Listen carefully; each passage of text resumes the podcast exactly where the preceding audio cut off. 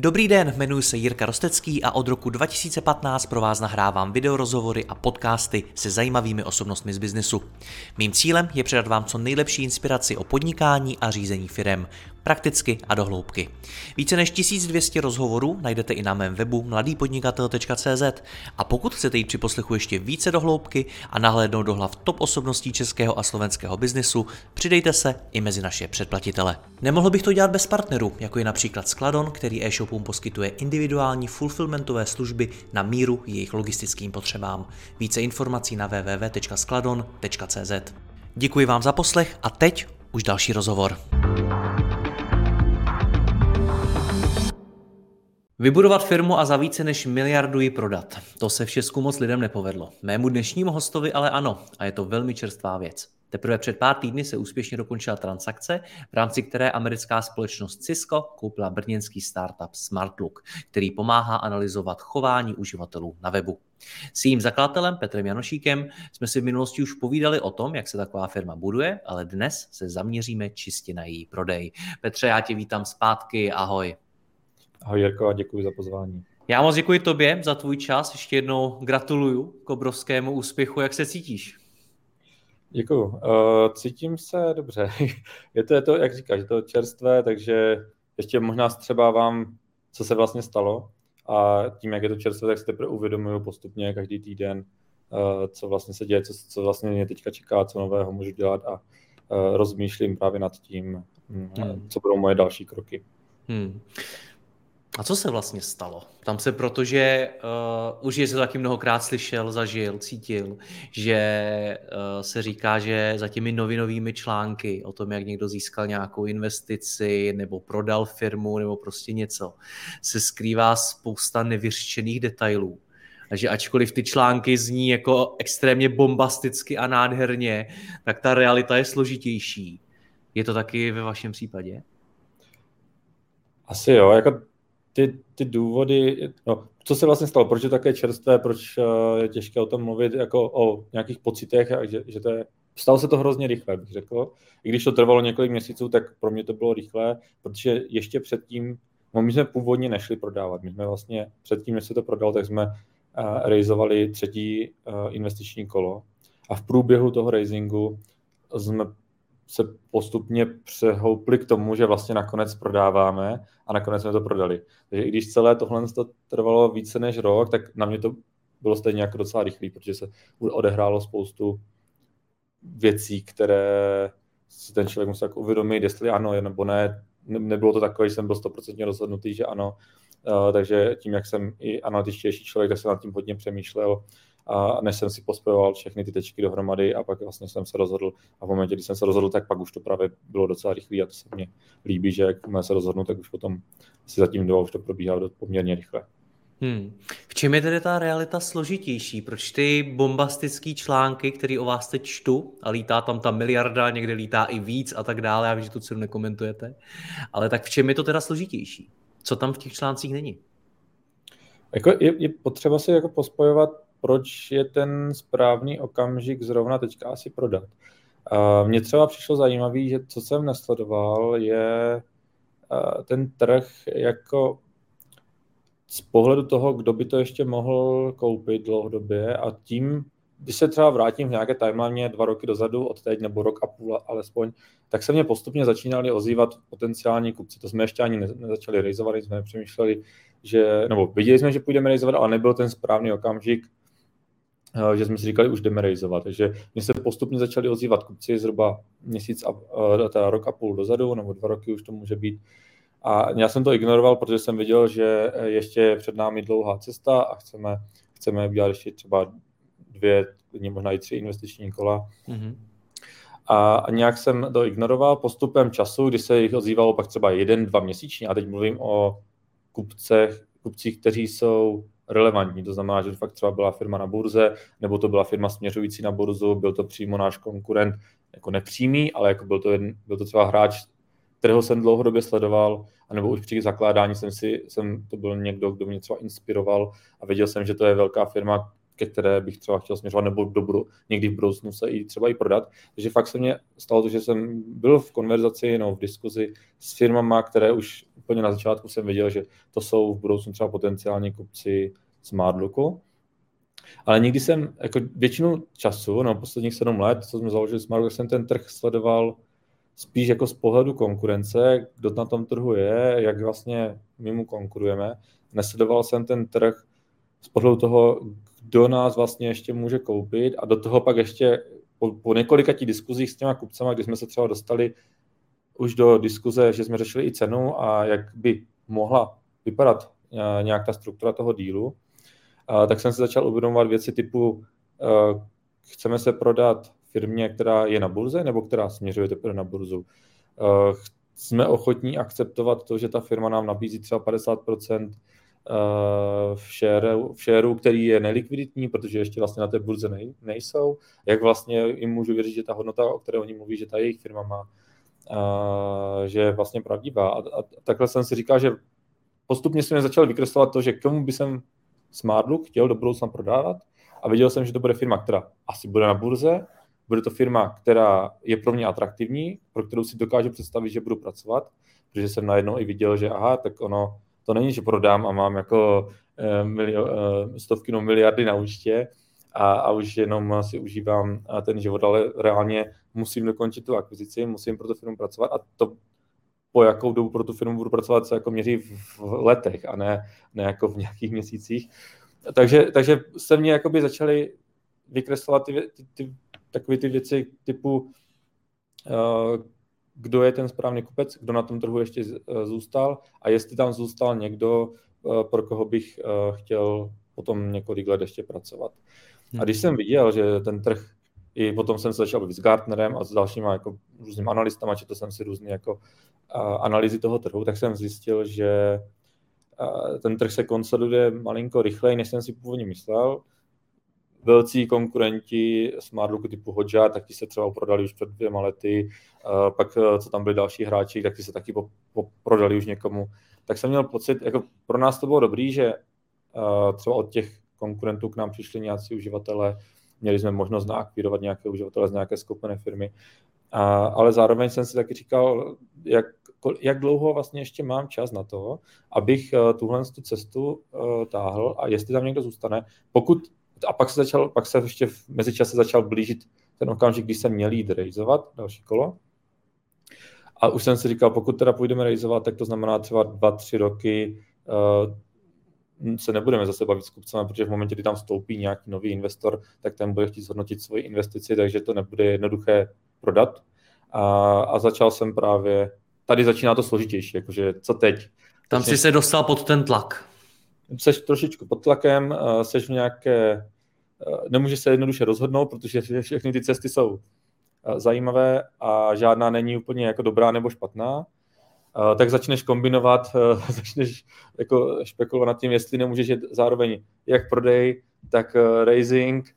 Někdo ti říká, že nemůžeš, někdo ti říká, že to je v pohodě, do toho třeba stoupí ještě třetí prvek typu private equity, že to není jenom jako vyvísíčko a exit nebo jako vykupec, ale ještě private equity, který je něco mezi, že jsou takové jako různé alternativy private equity fondů za poslední dobou vznikly, že to není takový typický private equity, že by koupil polovinu firmy a, a vykoupil starší investory, ale jsou to víc jako private equity, kteří jsou podobní klasickým venture capital fondům, kteří tě ale už nasměrou k tomu, že třeba za ty 3-4 roky to půjdeš prodat. Takže jsem si říkal, možná, možná to je ještě nějaká třetí cesta. Najednou těch cest bylo hodně a, a to třeba bylo to složité se tím prokousat a říct si, já chci jít vlastně touhle s tou cestou. Takže tohle se třeba často moc jako neříká, že ten founder si prošel nějakým obdobím, kdy měl nějakou jako když si nebyli jistý, jakou cestou se vydat, eh, co je pro ně nejlepší, ale nakonec, eh, nakonec jsme se s tím prokousali a když přišlo potom Cisco a na to, co nabídli, tak jsme věděli, že to uh, bude správná cesta, protože to byl kupec, se kterým jsem si dokázal představit uh, pracovat dlouhodobě. Uh, byla to firma na burze uh, a dokázal jsem si představit, že s nimi budeme hrát tu první ligu, protože to byl můj sen, jako pořád hrát v první lize, uh, jak jakoby směřovat na globální úrovni, proti hráčům, kteří jsou na první lize, tak i když to prodám, tak bych jsem chtěl furt zůstat v tom, aby ta naše technologie se posunula někam. A jestli se tam dostaneme přes ty VC kola, nebo přes to private equity, nebo přes toho kupce, tak nějakým způsobem se tam dostaneme, takže jsem si vlastně uvědomil, že nejklíčovější je jít si za tou vizí nebo za tím cílem, co, co chci s tím produktem jako produktová firma dokázat a pak se rozhodnout, která z těch cest mě tam dostane nejrychleji. Hmm. Takových příběhů v Česku nemáme až tolik. S kým si o tom s kým o tom člověk může mluvit, když se dostane do takovéhle situace, má před sebou několik variant dalšího vývoje, je to možná složitější, než si původně myslel, i ten trh je možná v trochu jiný situaci, než si původně myslel a teď se musí rozhodnout. Tak s kým o tom vůbec v Česku může mluvit? Byl někdo, kdo třeba tobě radil, kdo ti pomáhal? Já jsem se bavil čistě jako s našimi investorama. Máme český investory, máme holandský investory, takže s obou jsem to probíral. Eh, do toho samozřejmě, že jak teďka v roce 2022 jako loni, že hodně jako šly ty valuace v technologických firm dolů, tak se tam právě objevily ty private equity firmy, které chtějí nakupovat za levno a nějakým způsobem třeba za ty čtyři roky prodat, potom nějak to ještě naškálovat. Takže i spoustu těchto firm se mě ozvalo. Měl jsem, bavil jsem se i s nějakýma uh, bankrama, nebo jako butik se tomu říká, který ti pomůže jak s tím VCčkem, tak s, tak s tím private equity, tak uh, s tím exitem. Takže v podstatě jsem se, jsem se bavil s třema různýma butikama, takže těch informací bylo, bych řekl, až příliš. Jo? Že každý si tlačil trošičku tu, to svoje, co on měl za cíl mě prodat. Takže i když se s tím baví, i když se baví s kýmkoliv, tak stejně každý si tam tlačí uh, něco, co je jeho cílem takže já jsem sice nazbíral nějaké informace, ale nikdy jsem si nemohl být jistý, že to, co mi ten člověk říká, je vlastně ta nejlepší cesta, protože on zatím hledá nějaký svůj cíl. Takže když jsem se bavil s butikem, který mi chtěl pomoct realizovat, tak mi říkal samozřejmě, že mám je realizovat. Když jsem se bavil s butikem, který tlačil private equity, protože fakt jich bylo hodně a oni měli skoro 100% jistotu, že nějaký private equity eh, by do toho šlo, tak oni říkali, že teďka v podstatě je super jít do private equity, protože to je jako skvělá příležitost. Je tady spoustu... A platí tohle, Petře, i o těch vlastních investorech, že ani jim nemůžeš svým způsobem stoprocentně věřit, že to, co oni doporučují, je ta nejlepší cesta? Tam je to jako tam, tam si myslím, že určitě jim můžeš věřit více než těm bankům. Asi jako logicky. Hmm. Takže Samozřejmě, že jo, ale zase oni, oni v podstatě tím, že Oni nakonec stejně řekli, že to musím udělat jako po svém, že to je jako moje firma, oni se nesnaží tlačit nějaký svůj směr, takže oni si řekli třeba názor, právě že mě často odrazovali třeba od těch private equity, říkali, že to jim třeba nepřijde zajímavé, že spíš mě jako odradili od nějakých z těch cest, ale nakonec stejně řekli, že to je moje rozhodnutí a že to musím rozhodnout já, což je jako pravda, že, že to vlastně moje rozhodnutí a že bych se měl nějak rozhodnout. Takže tím, jak říkám, znovu opakuju, že tím, jak já jsem hodně analytický, tak mě to docela trvá si zanalizovat všechny ty, všechny ty různé scénáře, ale v momentě, jak, to, jak jsem se to zanalizoval, tak, uh, tak jsem se pak mohl posunout do nějakého dalšího kroku a, a ty, ty naše fondy, které jsme tam měli, tak, tak to stejně spíš chtěli nechat na mě, protože jako asi bych udělal podobný to, co oni. Že je to vždycky lepší nechat na tom founderovi, ať si najde tu cestu, mm. protože pak, pak tomu víc věří a je to asi jejich správný krok, co udělali. Mm. Uh, to si z toho musel mít těžkou hlavu docela, předpokládám. Je to tak? No, pár měsíců ano, no, protože šel zrejzovat, my jsme šli rejzovat, tam je jako tak docela zajímavý, trošku odbočím malinko, uh, že my jsme šli rejzovat v momentě, kdy jsme věděli, že máme ještě stále dost peněz na to, aby jsme stihli narejzovat další kolo. Jenomže to bylo zrovna v Q1.22, kdy, kdy všechno šlo úplně prostě dolů hmm. a najednou bylo všichni v v nějaké takové divné době vyčkávání, protože tam přišla válka, teďka technologické firmy šly strašně dolů, takže najednou valuace šly dolů, teďka si nebyli jistý, jestli jít realizovat nebo nejít. I, I jako nějak uh, růst firmy taky nešel úplně, že by najednou se udržel furt někde okolo těch 180-100%, tak jak jsme rostli každý rok, uh, tak jsme spíš jako šli pod těch 80% a pak už uh, si říkáš, je to vlastně ještě VC case, není to opravdu ten private equity case.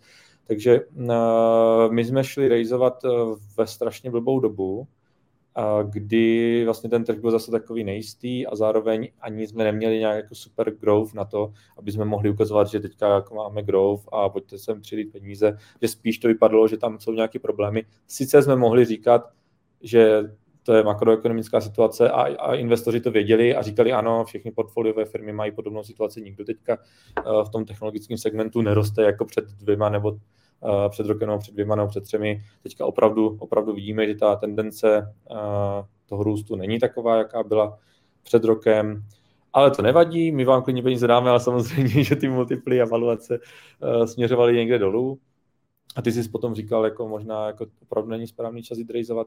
Takže tam je jako také ponaučení, že vlastně nejít rejzovat, kdy uh, opravdu uh, to potřebuješ, nebo že už je čas, že si říkáš, ano, mám tady ještě třeba 12 měsíců čas, než mě dojde cash flow, nebo jako než budu mít uh, než, než vypálím nebo spálím všechny peníze, tak, tak když jako zhruba rok předtím, než to kolo musíš uzavřít, když bych se mohl rozhodovat znovu, tak bych jsem šel právě, že bych jsem zase znovu se vracím k tomu, sledoval bych víc ten trh, i ten makroekonomický, nejenom ten konkurenční, nebo jakoby ten trh, kde jsme my a nepřímá konkurence, ale dívat se i na to, že v roce 2021 na konci nebo v průběhu roku 2021 to bylo tak neuvěřitelně vysoko, že bych jsem si mohl jako na founder říct, možná bych využil té příležitosti, která pravděpodobně nebude trvat věčně a jít třeba klidně rejzovat i o půl roku dřív, i když vím, že máme ještě spoustu času, protože ale makroekonomické hmm. situace byly skvělé.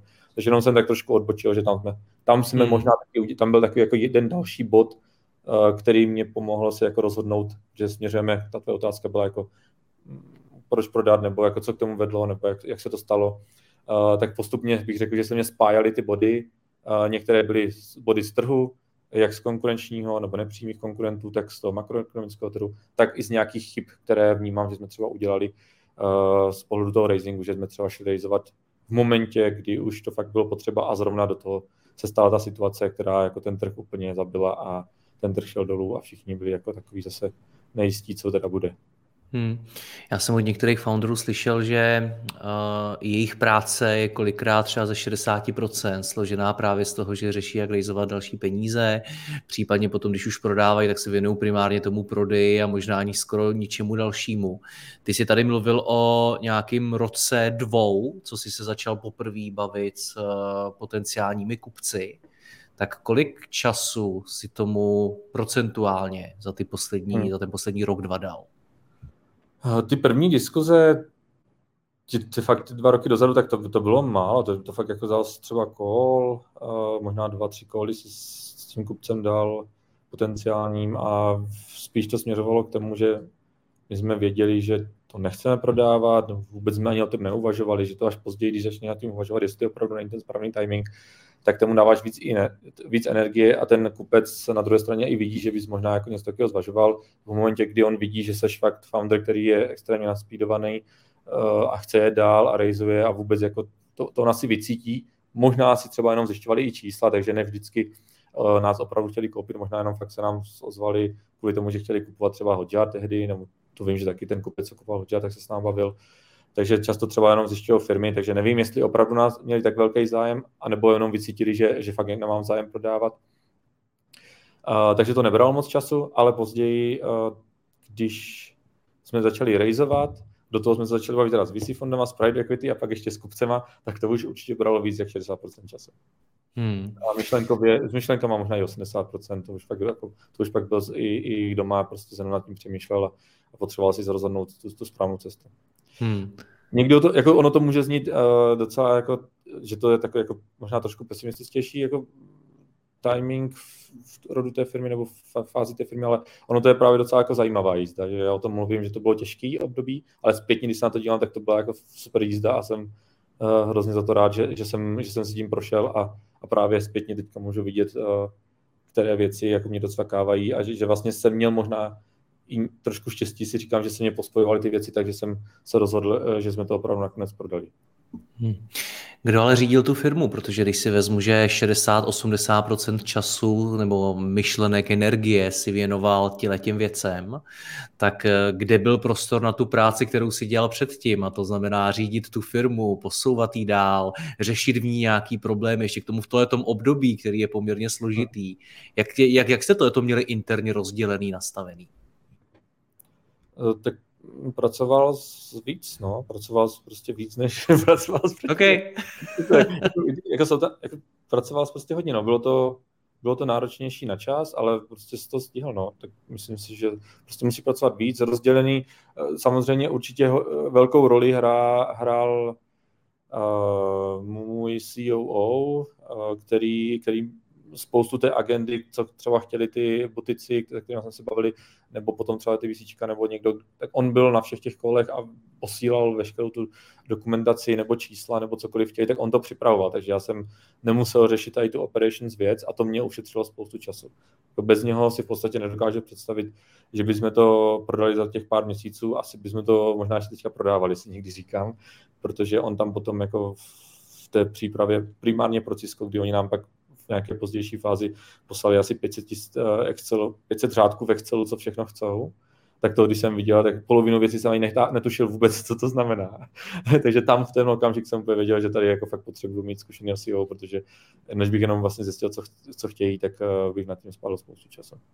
Hmm, celou dobu to zní tak jako, že jste celý ten deal dělali sami, že skutečně ty a tvůj COO jste tady řešili nějakou Excelovou tabulku, vyjednávali s těmi kupci a podobně. Byl tam někdo další? Na to jsou že nakonec i specializované firmy nebo odborníci a tak dále? Jo, byl tam, byl tam právě ten butik. Měli jsme tam právě německý butik, který tam byl celou dobu s náma. A pak jsme tam měli investory, řešil jsem to hodně i právě s Ondrou Fricem z Reflex Capital, ten byl, ten, ten byl jako součástí těch vyjednávacích kolů, eh, primárně teda potom s tím Ciskem, kdy jsme jako řešili co, za kolik, jak, kdy, tak tam byl právě Ondra, takže tam, tam mě hodně třeba pomohl taky.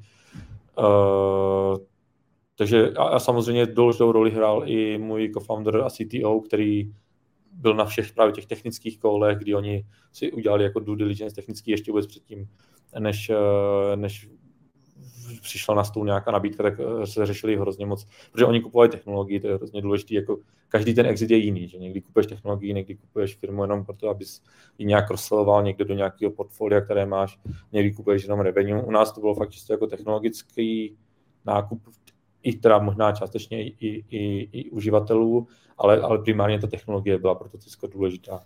Takže i, i ta, z pohledu toho CTO to bylo klíčové a vlastně je to pravda. Potom jsme o tom pracovali jenom tří, já, CEO a CTO, a to byli vlastně tři lidi, kteří o tom věděli uh, asi půl roku dřív než uh, všechny ostatní lidi ve firmě. Takže půl roku to bylo jenom o třech lidech, plus butik, plus investoři a po půl roce teprve zhruba tak nějak se to komunikovalo dál do firmy.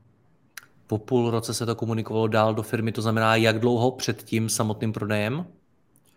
Uh, myslím tím, že my jsme vlastně půl roku věděli, že to budeme prodávat Cisku a nikdo další to nevěděl, věděli to jenom tři lidi ve firmě.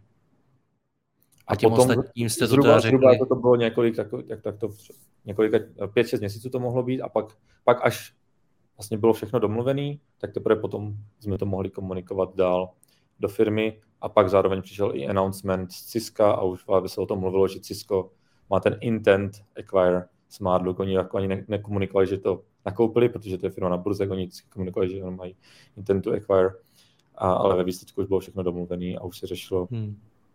uh, jenom po closingové věci. Jak jste se o to tom rozhodovali, jestli to těm lidem říct dřív nebo později, případně jak konkrétně jim to říct? Teď myslím skutečně lidem ve firmě. Hmm. to bylo taky docela těžké, protože my jsme měli vždycky v hodnotách právě transparentnost, a, ale já jsem to měl zakázaný komunikovat. A, takže to bylo, bylo to náročné vlastně komunikovat lidem, nebo neříkat jim úplně celou, celou to story. E, nám trošičku pomohlo, že jsme e, ještě předtím, než jsme šli prodat, rejzovali to další kolo, takže my jsme se furt bavili s nějakýma jakoby, investorama nebo kupcama, že je to vlastně nějaký jiný druh investorů, je to vlastně kupec, který investuje nebo kupuje celou tu firmu. Takže tím, že jsme měli ty koly, že jsme se furt bavili s někým, takže to vypadalo, že opravdu pracuje na něčem. Nebylo to divný. Někam posune, takže, to, takže ne, nebylo to nikomu divný, to, co jsem dělal. A to mě pomohlo, ale jinak to jako bylo, bylo to těžké, no, jako to, když nad tím teďka zpětně přemýšlím, protože už je to nějakou dobu zpátky, tak si pamatuju, že to bylo taky jedno z těžších fází, kdy, kdy vlastně ta firma nějakým způsobem čekala, co teda bude, jestli narejzujeme nebo nenarejzujeme a do toho vlastně ty věděl, že, že prodáváš, ale nesmíš to nikomu říct a, a řešíš to prostě, jakým způsobem to komunikovat. Tady třeba už jsem si potkal s pár lidma, kteří prodali firmu předtím a, a, a řešil jsem přímo tady tenhle ten problém, jakým způsobem to oni komunikovali a oni opravdu říkali, že to nesmím říct, protože to je jak, jak pro toho kupce rizikové, ne, tak, nebo i pro ten deal jako takový, tak i pro ty zaměstnance, protože eh, si zkusí představit, že přijdeš eh, do firmy a řekneš lidem, my to, my to vlastně prodáváme, ale vůbec ty zaměstnanci neví, eh, jako kemu, nebo i kdyby věděli komu, tak co to znamená pro ně. Ich, ich vždycky bude zajímat, co to teďka pro mě znamená a může to znamenat to, že ten člověk je v nějaké nejistotě a může si začít hledat okamžitě novou práci, ale ten deal je často, že kupuješ celou firmu i s tím týmem, a, takže by to mohlo ohrozit celý ten deal. Takže skrz, skrz ohrožení toho dílu a tam, kde toto firmu hmm. mohlo posunout, tak jsem to musel, i když to bylo v našich našich nějakých hodnotách, že jsme vždycky komunikovali všechno, jak čísla, tak jakoby uh, proces toho fundraisingu, tak tady jsem si řekl, že to prostě vyčlením z toho, protože by to mohlo výrazně ovlivnit uh, ten deal. Hmm. Jak jsi jim to potom řekl? Protože asi čistá informace, hele, prodáváme to cisku, nestačí. Asi je k tomu potřeba nějaký komentář to bylo naplánované, to bylo pak zajímavé, že Cisco... Děkuji, že posloucháte tento rozhovor. Jeho zbytek je určený exkluzivně pro naše předplatitele, kteří si mohou poslechnout i celou řadu dalších top osobností českého a slovenského biznesu. V poslechu můžete pokračovat během chvíle na mladýpodnikatel.cz lomeno předplatné. Zakoupením předplatného navíc podpoříte i moji práci a budu tak moci tvořit další rozhovory a inspiraci pro vaše podnikání a vaši kariéru. Děkuji vám, Jirka Rostecký.